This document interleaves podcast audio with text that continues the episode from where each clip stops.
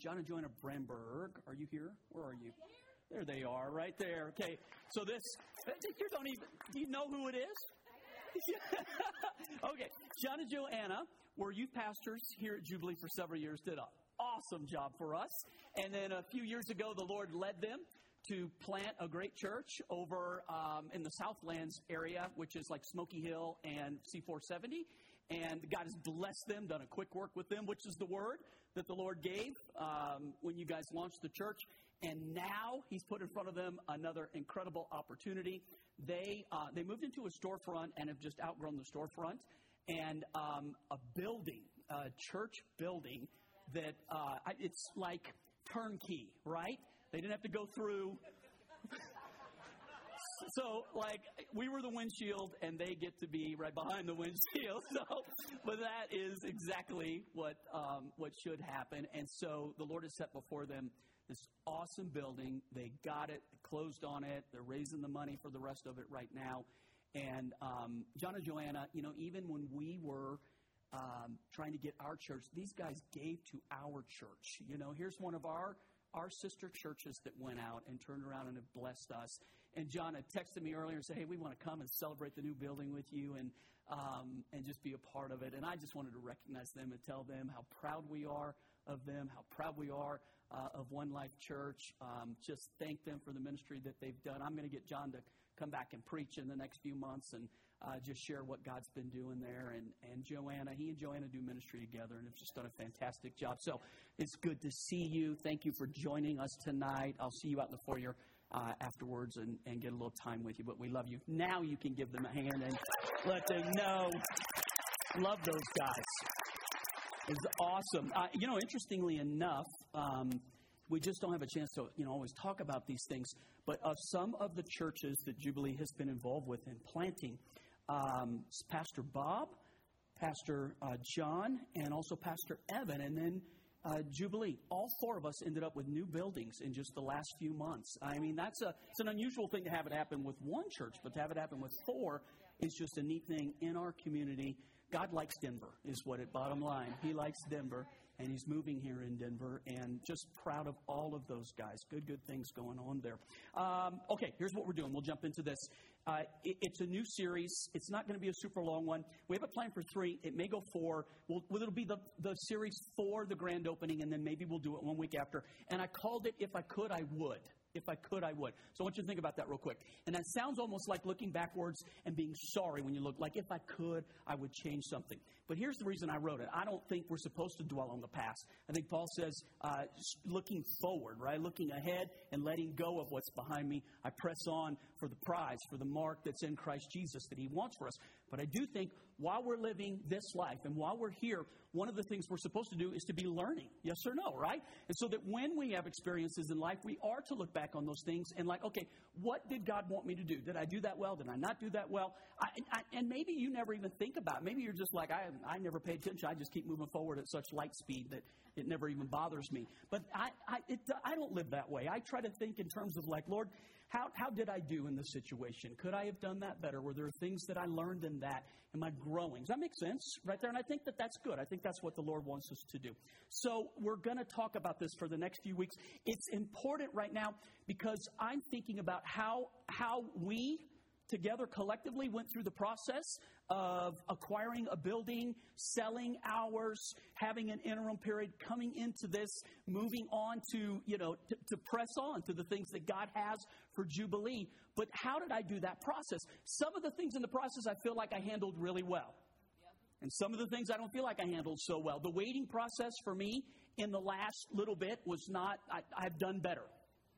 Anybody else? Can you say that about your life? Done better, right?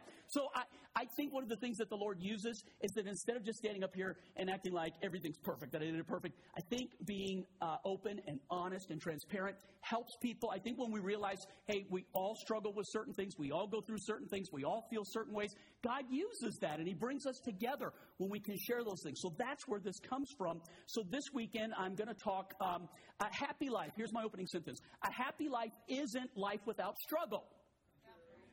Wow, I didn't think I'd get any amens on that sentence right there. It's true, but it's not maybe an amen sentence. So let me say one more time. A happy life isn't uh, life without struggle. In fact, listen to this. This is a proven issue, not just because I'm saying it, but even as I studied over the last couple of weeks looking at this and gathering material, I saw this over and over. Uh, in, and not just, um, not just Christian uh, uh, ideas and, and, and Christian literature and Christian books, but even just in the world at large, people who have a good perspective on how you live life have come to recognize, listen to this sentence, that the more you pursue no problems, the less satisfied with life and life in general you become. I, and I lost some people in that one right there. So the more you pursue no problems, the less satisfied with life and life in general. And so a lot of times we actually pray, God, I don't want any problems. God, keep me from any problems. Keep me from any danger. Keep me from any trouble. Anybody pray that way? Oh, man. I'm to have to. Don't make me work that hard tonight. Just, like, even if you don't think it's true, say amen for the poor pastor up here. Like, it's, you know, I just admitted it's been a tough time. Take it easy on the pastor for tonight. All right, so um, so life without struggle. Uh, the more you pursue no problems, the less satisfied you are with life. So I think that God uses problems. I think problems are a part of life. I think to pray, "Hey God, I don't want any problems," and maybe it's a uh, a wishful type prayer, but I don't think it's a real prayer because I think that that life, a part of living life, is that there's blessing and there's also struggle, and God is in both things. One more time. God is in both things. Do you agree with that? Like, if you don't agree with that, then a lot of our lives is spent going through things. Where's God if you don't believe that that's true? Do you just believe He abandons us suddenly, or He's only in the positive and the good things? Or can God work through anything? My Bible says He uses everything, all things, right? And He uses it for our good. All right, so um, when I was studying, I read two things that really stood out to me that I thought were really interesting. Uh, Pastor John, you'll want this one, right? Because it might be right where you're living right now. Um, you've heard of the term post traumatic stress syndrome. Okay, here is a term that is out there right now that people are recognizing. Listen to this post traumatic growth syndrome. And the point is this that after trauma is when most people end up growing. That you go through something, and it's when you go through the struggle that you actually grow in life. You don't grow through the blessing. The blessing, the way that you're able to enjoy the blessing is that you gain the maturity to handle it through the struggle. So if you're praying, God bless me, bless me, bless me, what are you actually praying then? Some of you like, I'm only praying that He blesses me, Pastor. I'm not praying. But the truth of the matter is, if you're praying, God bless me, God does want to bless you. But in order for the blessing not to become a curse in somebody's life, there has to be the character, there has to be the discipline, there has to be the ability to be able to stay in the open door and not have the open door be something that becomes a curse in your life. So post traumatic growth syndrome. I thought that was interesting. And then the other one that was really cool. And I, I, um, David Melson and I, Pastor Melson and I, had done a golf trip one time to Pebble Beach. And one of the places we played when we were in Northern California was a place called Wente. It, it, there's a vineyard, a golf course in the middle of a vineyard. And Northern Cal obviously has a lot of vineyards, right? So when we were there, one of the things that Wente Vineyards is famous for is that their grapes are like this incredibly good grape that makes this awesome wine. And the reason is because the soil is so difficult for the grapes to grow in. The harder that it struggles, the better the fruit is. And do you know that the Bible compares us to a vine, a branch that's supposed to bear fruit? And that if we bear fruit, God's blessing is that He prunes us so that we bear more fruit. Yeah. you know, I try things out on Saturday and then refine it for Sunday. So right now, you're helping me on what Sunday's going to go like. And I have a good memory to be able to whittle these things down. So I, I read this this week. Uh, I saw that thing, but I read this this week when I was gathering material, uh, and this was this is from a vintner uh, up in Napa, Sonoma, right, which is a beautiful area. I've never been there, but it's a beautiful area. Uh, I've seen pictures of it. I know that people take vacations there, and, and it's known for what? For its wine. How did you know that? Ryan, I hear you down there. All right, so this is what the guy said. Makes a very famous wine um, I think it was like Annie Greensprings or something like. that worked for you, Pam, but not for everybody. Everybody else like, what is Annie? It's a cheap one. Never, never. Okay, I will not do that one tomorrow. What's a good wine? Opus One. If you could afford it, that's a good one. No, did you notice how you're the only one who knew Opus One? You all act like I've no idea, Pastor. Never touched my lips. Lie, lie, lie. Boone's Farm. Dude, did you grow up around New Orleans in the 70s? Because that's where that was at right there. Okay. This is what the guy said Make things difficult for the vine by restricting the water supply, making nutrients scarce, pruning it hard, crowding it with close neighbors. and it will take what they call, I guess vintners call it the hump, which is where it grows out of the ground and then goes up and spreads. That is called the hump right there, right? I, so I learned this this week too. So if you do these things to it, you make it difficult, you restrict the water, you make the nutrients scarce, you prune it hard, you crowd it out with close neighbors, the vine will take the hump and instead of devoting itself to growing big and sprawling, which is not what you want, it's what we pray, but it's not what you want. You leave a vine to its own self, it'll grow big, it will sprawl, but it produces terrible fruit. Fruit that's not worthy of the process. And we are compared to that in our lives. It's one of the illustrations that the Bible gives for believers that Jesus is the vine and we are the branch, and that we're to bear fruit. Apart from me, you can't bear any fruit. You can't do anything. But in me, you are required to bear a lot of fruit. And Jesus even describes some of these processes that if you're bearing fruit, my Father will prune you so that you get even more fruit. So that when you pray, God bless me, you're praying for an end result. So here's my question Is God in the process too?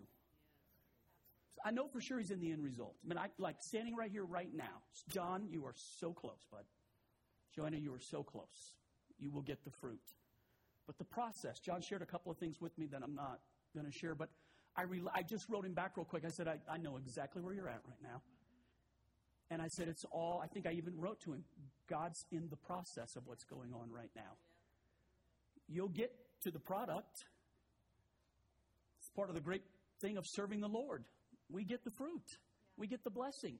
But He's as much in the process as He is in the product. Do you believe that? And I think the maturity in Christ comes when we can see God in the process as much as we see in the product that I got. That He's as much in the struggle, He's as much in the difficulty. That part of what we go through is not because God is angry or mad. And so that when we think suddenly, like, hey, God has left me, or God's not faithful to me, or God's not answering my prayers or moving on my behalf, that is such, it's the enemy taking advantage of the circumstances of struggle. And if we grow to the point where we see that struggle is a part of the process, that God's in that as much as He's in the end part of it, the fruit part of it, that He's using that to draw you close to Him and for Him to draw close to you, for you to grow and to know this is just part. I'm going to get big fruit out of this. When you get to that part, it's, you can stand there. oh, I, but then, so if I could, I would, was looking back and saying, God, did I go through the process as well as I wanted to and as you wanted me to? You know, the great thing, God says He's faithful, and even when we're unfaithful, He'll never leave us or forsake us. He's going to get us to the fruit no matter what. But the amount you produce and the quality of it is predicated on how you go through the struggle, too. It's just a part of growing up. So, if you want to do the fill in the blanks real quick, the first one is just simply enjoy the journey. And that may sound like, I mean, Pastor, come on. God really want us to enjoy? Yes. Say this with me enjoy the journey enjoy your life. Do you think that God wants you to enjoy your life? Means your life's supposed to be a burden, a curse, and it's only heaven that counts? Or does this count here and now? Solomon, the wisest man who ever lived, wrote in Ecclesiastes there's nothing better under the sun than for a man or a woman to enjoy their life, the life that God gave them, and the thing that they found to do with their. How good is it to enjoy? To enjoy what you, to not always be trying to get someplace else or hurry through a process or be wishing you could just, I wish I was there. How good is it to say, I'm enjoying right now, even if you're struggling? And like, is that even possible? Enjoy the journey. So Ecclesiastes 3, 12 and 13. You can read along with me. So I, I concluded there is nothing better than to be miserable, hate life. I mean, how many of us live that way? Not out loud, but just like, uh, look how simple this is. What a blessing from God. I concluded that there is nothing better than to be happy and enjoy ourselves as long as we can. And I don't think he's saying enjoy it once you get to the thing, the goal, the, the marriage, the children, the, the, the success, the retire, whatever you, you qualify or, or classify as, this is where I'm aiming for. I don't think our life becomes interesting once we get, in fact, I think you'll waste your whole life if you're only aiming to get to those places. God wants you to, the majority of our life is spent trying to get to those places. Yes or no? And God wants you to enjoy this moment, this thing, this time, this in between space as much as the good place. So I concluded there's nothing better than to be happy and enjoy ourselves as long as we can, and that people should eat and drink and enjoy the fruits of their what? Their labor. For these are, look at it right there. What are they? It's a gift from God to enjoy your life to not just be trying to hurry through it, get to the next thing, worried about I'm, I'm behind, I'm not where I want to be, nothing's happening the way that I thought it was going to happen, my life's not going the way that I want it to go. God wants you, it's a gift from God to say, God, thank you for my life right now. To enjoy it now. Hmm. So, I, my little way of saying it is God is in the process, not just the product. And this week I had a conversation with our kids. We had a couple of birthday parties. Our Isabel, our oldest grandchild, sweet 16. Her actual birthday's tomorrow, but we celebrated it last night. 16. It goes by so fast, man. I look at pictures of a, you know, my first grandchild. And now six, I told Chris, we are definitely getting older, my love. It is happening. It's not like, you know, our, someday we're going to, we are older. My wife is not even looking at me as I say. She's taking notes. you know you're doing good if your wife takes notes on your message. So we had a couple of times where we just got together as a family this week, and it led to different conversations. So in Amy's backyard and Ryan's backyard last night, I'm talking to Daniel and Holly, talking to Kate and Jay, and they were talking. Uh, last last Sunday after church, no Saturday, we went out to eat with uh, Jay and Kate and the kids. And Katie was talking about the process of um, when I was a young father putting my kids to bed. Any of you have fun with that? Or did you just like do it as fast as you can so you can get back to the TV? Just be honest about it. It's what we do. We go through it. So I, you notice how they got the lights? They're getting, Dawn, they're getting better with this. Week by week, we're going to be better and better. All right. So we're talking about um, just that process. And I think there were times when I would rush through it, and we had five.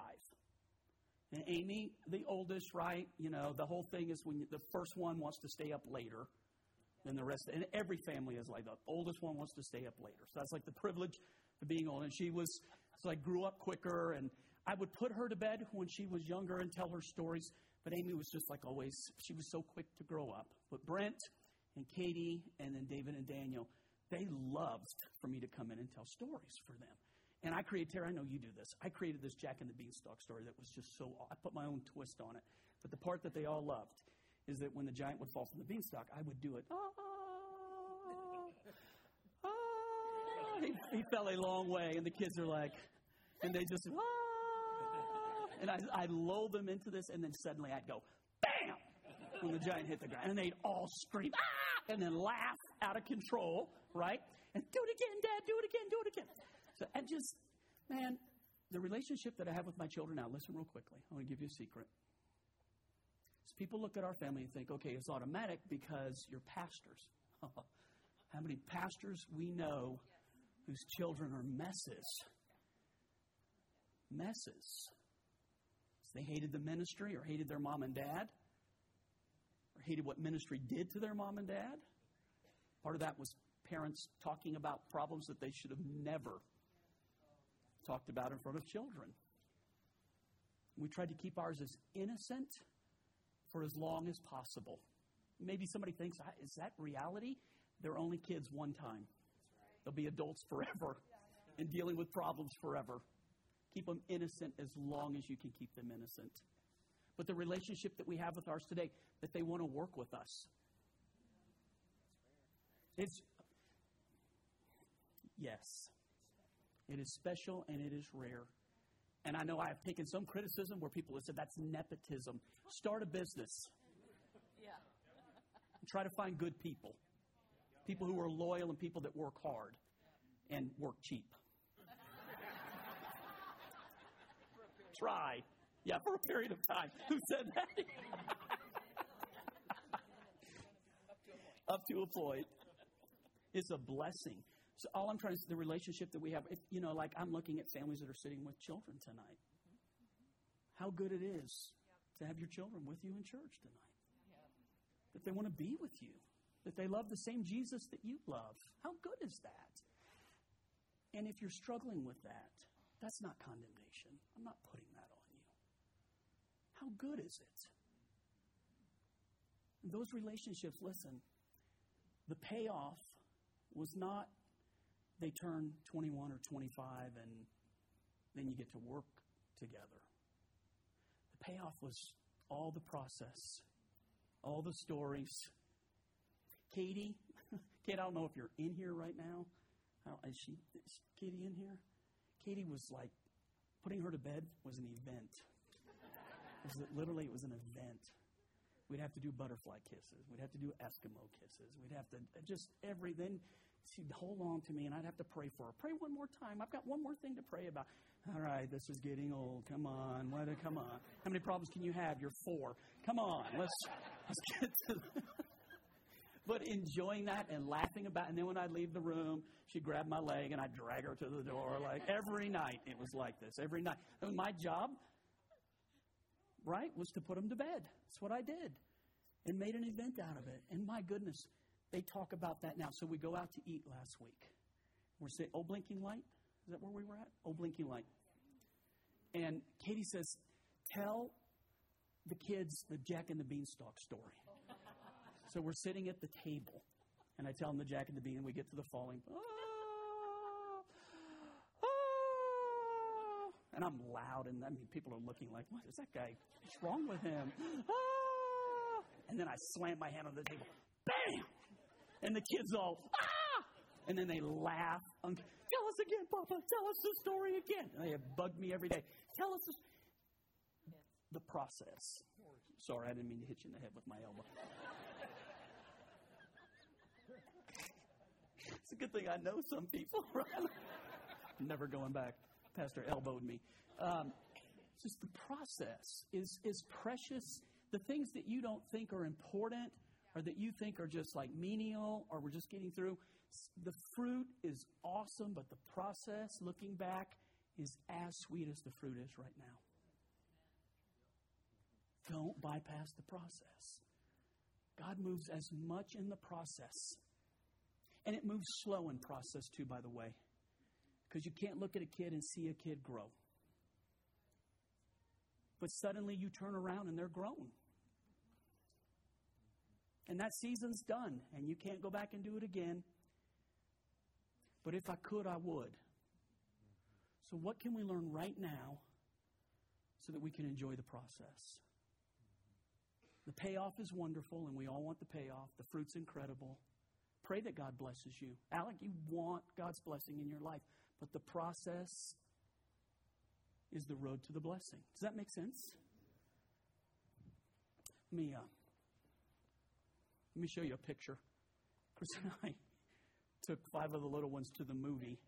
Uh, here, yeah, we saw the Minions movie. So the two little girls and the three little boys. Look at those. Told them to make. Look at their tongues. How do you think they got colorful tongues? The papa and the nana are allowed to dump as much candy down their throat as possibly can be. All the cliches are true. Wire them up and then drop them off, right? That's the deal. Quite honestly, uh, Chris and I, when we got done, I said, How, how did we do this? And then I said, how did we do it with Amy's kids who are they're older? So were we just younger or what what what how did we do this? It's just it's hard to do it. It takes a lot of energy and a lot of effort. Whenever the music, if you haven't seen that movie, it's set in 1976, which are my stomping grounds, right? You know, I'm 13 years old in 1976. and the soundtrack was all, you know, it was all music that I grew up with. And the kids didn't know it, but as soon as it came on, they'd all jump out of their seats and start dancing. Dancing. And then people in the movie theater laughing at us. Like, what are those parents doing? We're grandparents. It's okay. and I, my personality is, hey, sit down. But then you dance. Dance, children, dance. Enjoy this as much as you can possibly enjoy it. Life will be serious soon enough, yes or no? Enjoy this process. A little silly movie, but enjoy this process. Gosh, we had such a good time. Tired, noisy, expensive, but so worth it. How about this? The journey is more fun when you're on it with a friend. Going through the process by yourself is really tough. I've got the best partner in the world.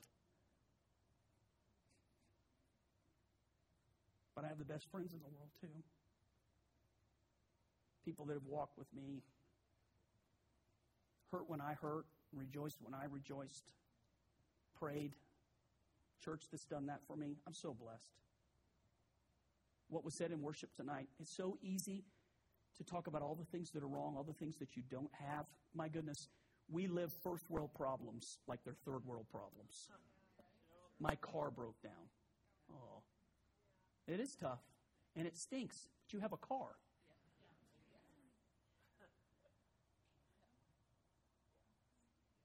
They messed up my order at the restaurant, but you ate.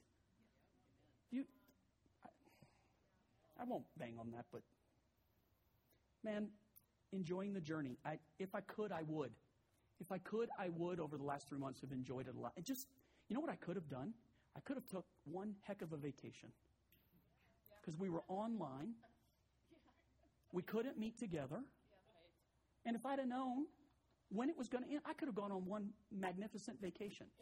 But instead, I was afraid to leave town. Literally. What's going to happen to my church? What's going to Right now, it's just such a tough time. God, the enemy's got our church by the tail. God, how big is my God and how big is the devil? Maybe that's the bigger thing. I make him so big and I make God so small sometimes.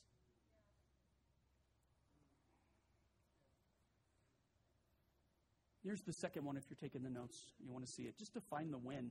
And I know that almost sounds like a self-help thing, but I don't mean it that way. 1 Corinthians 9:24. I think this is exactly if Paul were saying in modern vernacular in 2022, if he were teaching the lesson or if he were writing this letter again, he would use modern vernacular. This is what he's saying, but he just it's it's written 2000 years ago. Don't you realize that in a race everyone runs, but only one person gets the prize. So run to what? to find the win. If you're going to do it, do it to win. So what is what's the win? What's the win for you? John, what's the win? Molly, what's the win? Why are you doing what you're why are you going through what you're going through? Why are you working? Why do you come to Jubilee? What's the win? Why are we doing? What, what, what's the win? Okay, so just real quickly. For me, this is, I put in my notes for John Leach. This is not everybody else's. It shouldn't be yours. Maybe it could be yours, but it has to be something that God puts in your heart. But the win for me is that I serve my Jesus. That people know Pastor John is about Jesus. He's not about a building. He's not about a vision. He's about Jesus before he's about anything else. The building is cool and it's fun to have, and there's a lot of good things that are going to come from the future with it. There's a lot of ministry opportunities. But the win for me is Jesus, my Jesus, making my Jesus more famous, making my Jesus. We prayed tonight, they said it. We were praying, God, be enthroned in the praises of your people, and God, let this be an epicenter, a place where it can ripple out from here. We don't want to be part of a ripple. We want to be the thing that causes the ripple.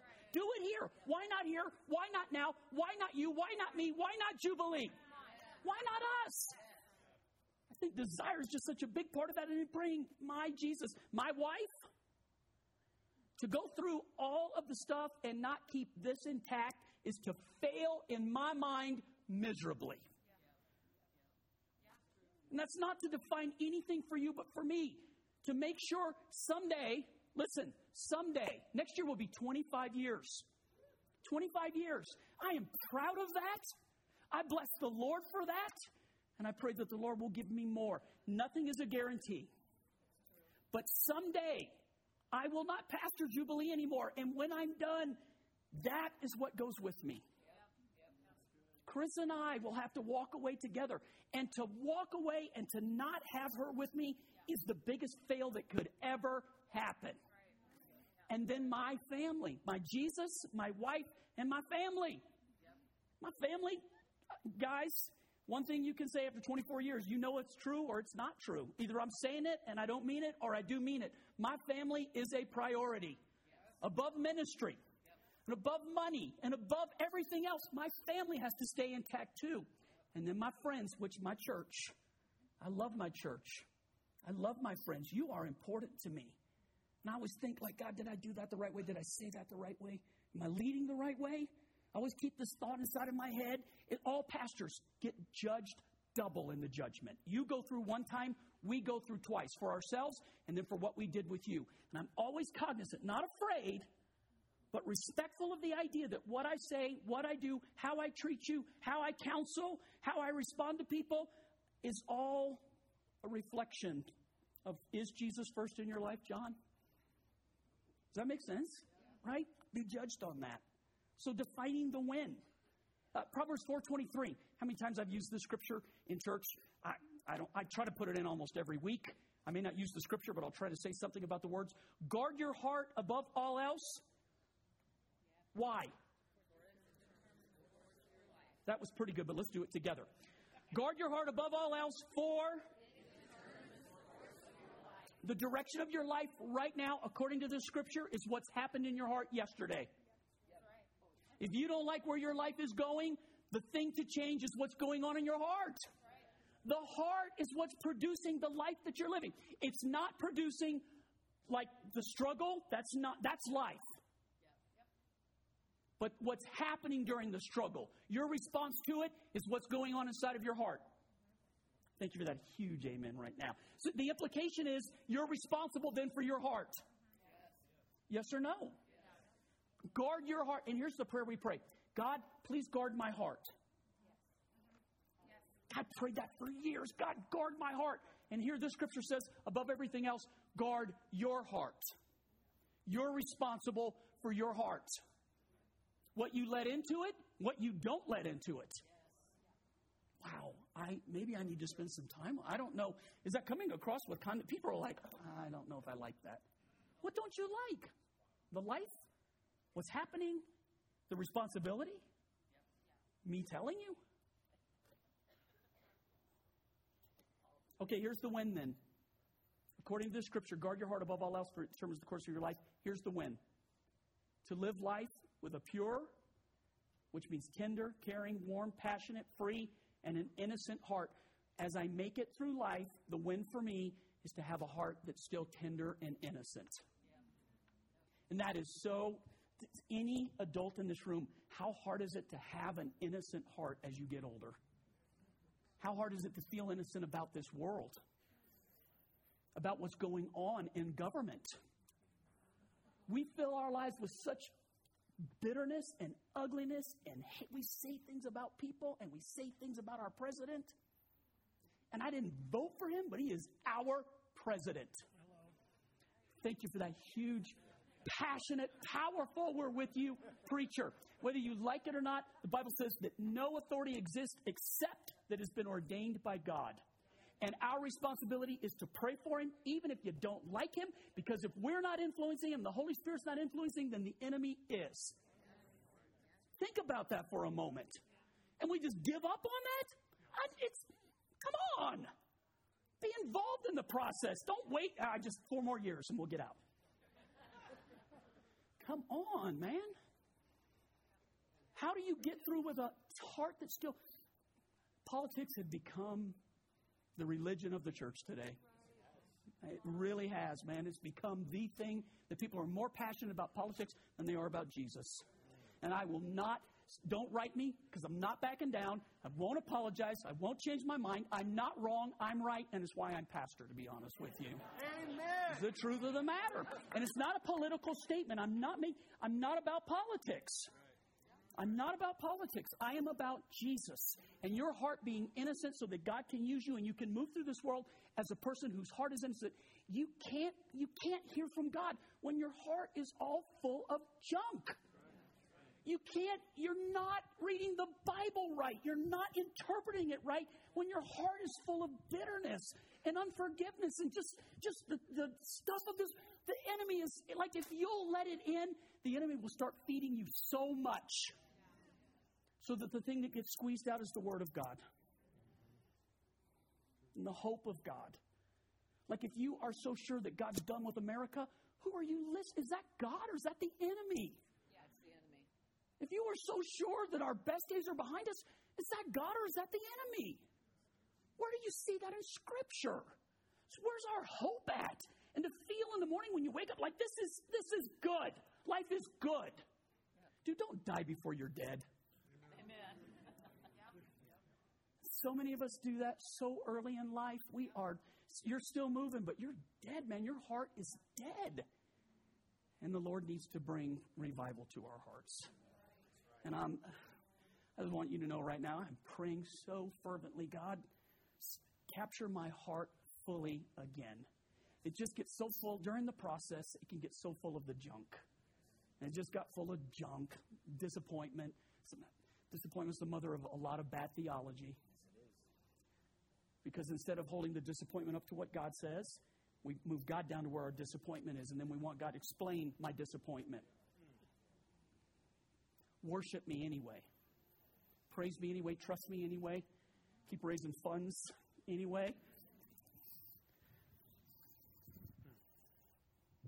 Never be in that position. I don't know.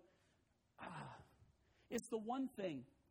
If, if nothing else, it's that one thing. If we could recapture that innocence in our heart where God could just breathe on it again and refire it, that would be the epicenter for what would ripple out. It will never be how much ministry we produce and how much money is given and, and all that. It will be those people's hearts are on fire for Jesus. That'll be the thing that makes us absolutely contagious. And that's the thing that none of us can. God's got to. But we're responsible to guard it and protect it. Last one, like, don't worry. I have a PhD in worry. Anybody else? Do you feel like it's like the 13th spiritual gift and you that's the one that you got? Like there's 12 in Corinthians, but you got this other one and you just you're good at worrying. I'm great at worrying. I'm great at strategizing all the things that could go wrong. Dan, I can just dude, I can worry, man. I can worry about worrying. Which is what I actually wrote that in my notes. So listen to the scripture that Jesus gives. This is Jesus' words. Therefore, do not about. You're taking away a lot of my free time.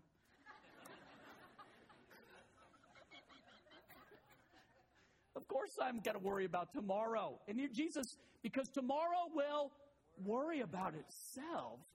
Each day has enough trouble of its own. Man, that's true, but apparently the day's trouble is not enough for me. I need tomorrow's too. I need a double anointing of worry, apparently. So I read this scripture, I write this down, I, I put down the words, don't worry, and then I begin to worry about the fact that I worry too much. That's psycho in some way. Something's not quite right about that. How about this? I've wasted too much of my life worrying about tomorrow. And tomorrow always took care of itself one way or the other. Yes or no? If you've lived long enough, you know it's true. I wasted too much of my life worrying about tomorrow, and somehow tomorrow always took care of itself. It wasn't because I always prepared for it well. Because of what Jesus said. Tomorrow we'll take care of it. Chris tells me all the time, we have enough today, John. We have enough today. Isn't this enough? Well, yes, it's enough, but, but, big butts.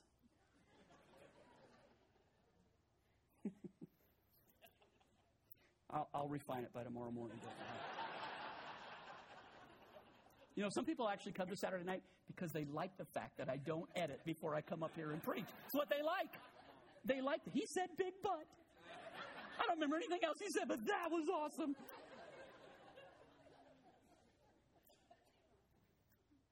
Chris gave me a word. Do you remember this? Early in the planting of Jubilee. It was the first year. We were meeting in a school. And the offices that I could afford and find, John, you'll get a kick out of this. They're not even there anymore. They tore it down. They condemned it and tore it down.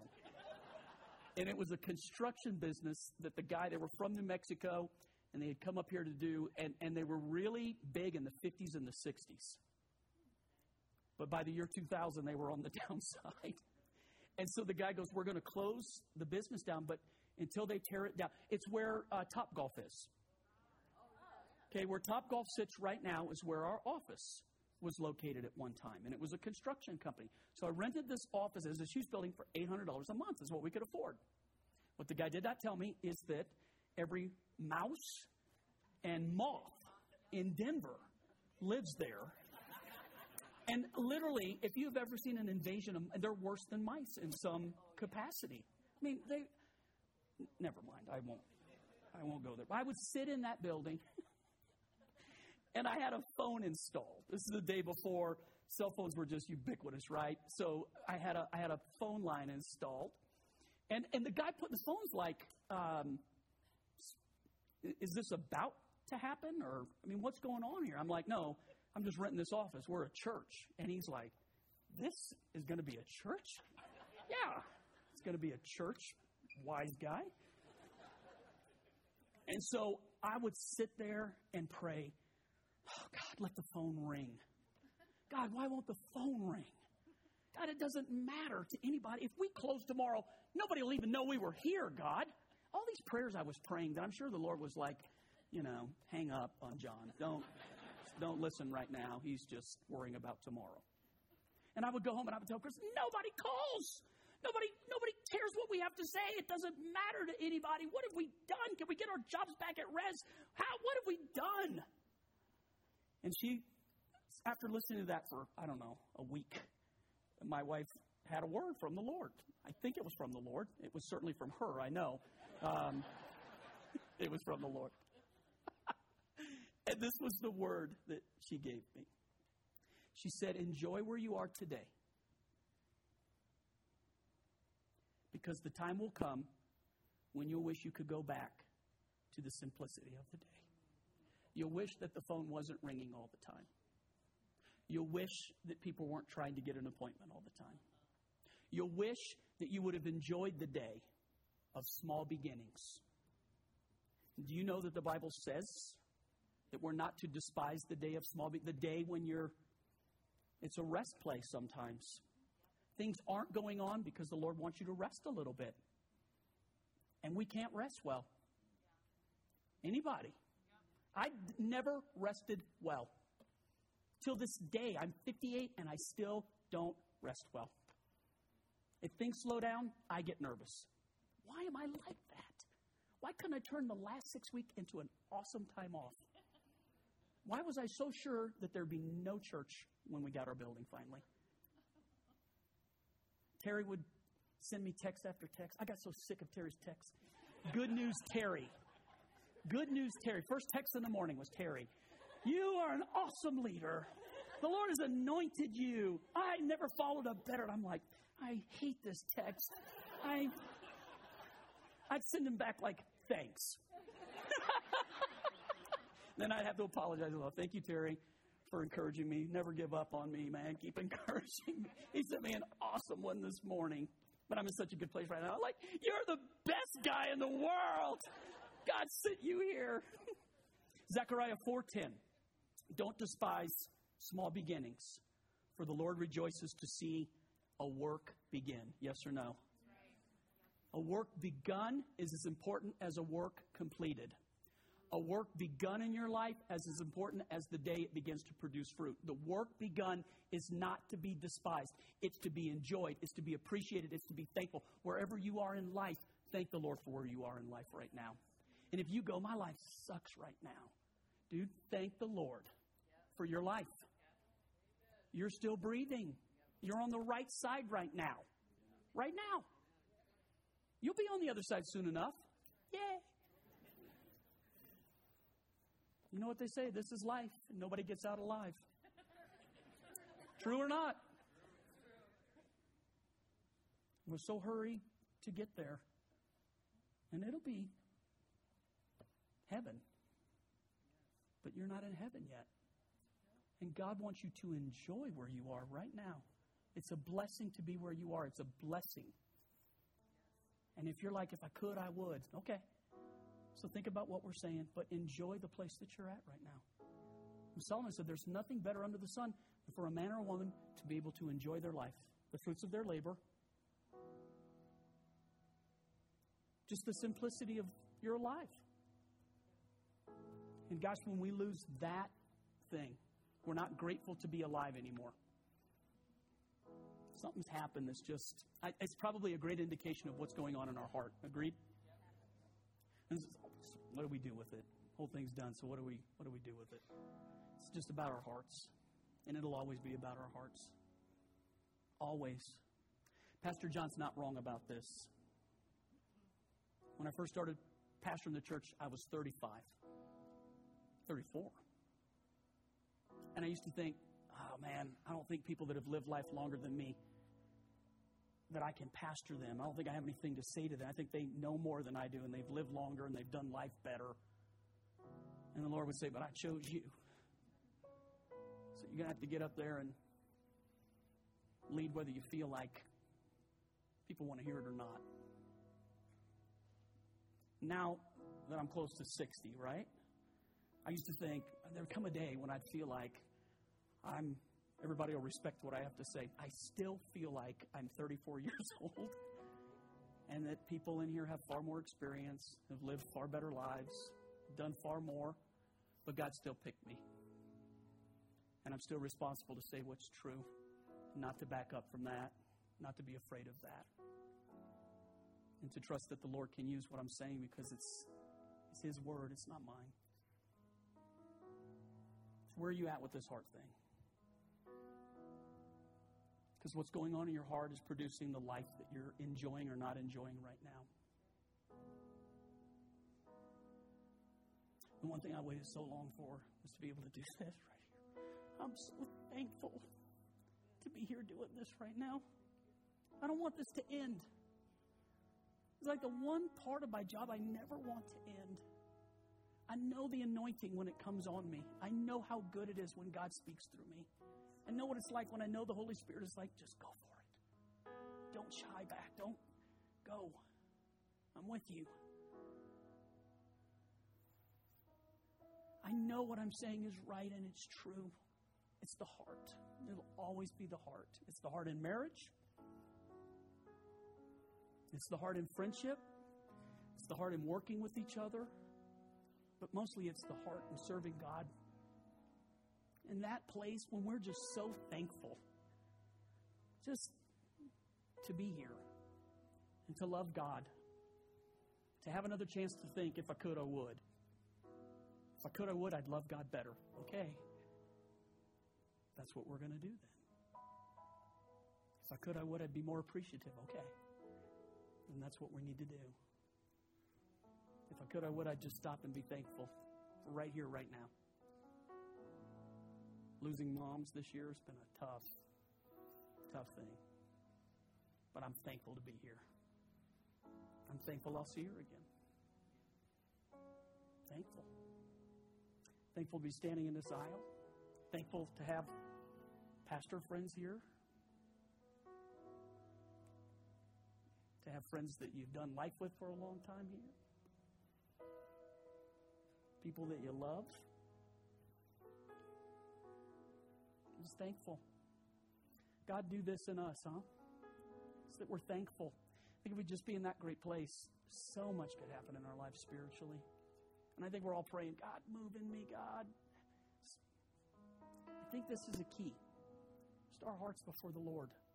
And if you're just like, I just can't be that simple, it is that simple. Above all else, guard your heart. For your life story is coming out of your heart right now. And what would you change? If you could, you would. What? Enjoy life more? Love more? Laugh more? Worry less? What would you do? You get to choose right now. Don't die before you're dead. Can that be our motto for the rest of 2022? Don't die before you're dead. Jesus, we love you. I love you so much. I'm so thankful. God, I'm so thankful. I look around this room and I see so many people that I love, God, and I'm thankful for them. I'm thankful for the relationships that stretch back a couple of weeks, and I'm thankful for the ones that go back a couple of decades.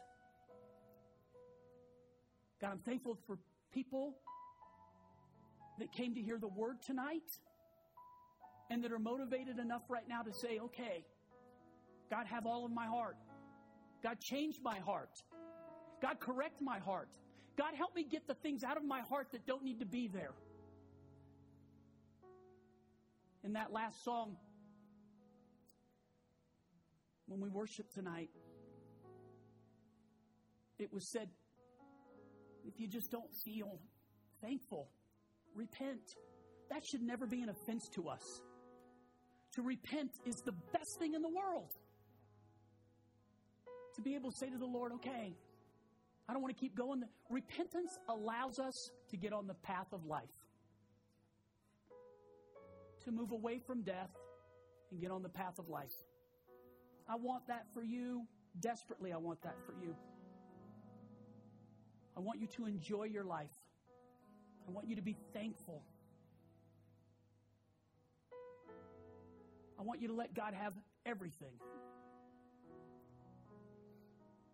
I want you to enjoy your process.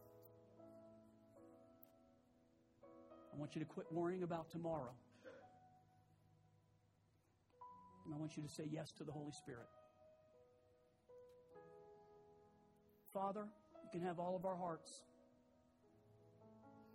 Sometimes our hearts get so divided on so many different things. God, gather it all back together.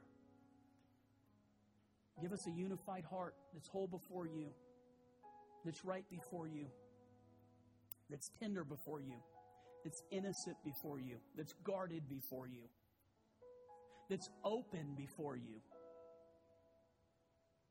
that knows the difference between life and death so we know what to let in and what to keep out. If I could, I would. You can, and you will. That's what my Bible says. You can and you will. You don't have to live with if only. He's the God of but now. Not if only, but now. But now turn your hearts to the Lord. But now surrender your life. But now, God, you can have everything. God, thank you. We love you. Lord, work this inside of us. Don't leave us to our own devices. Work it inside of us.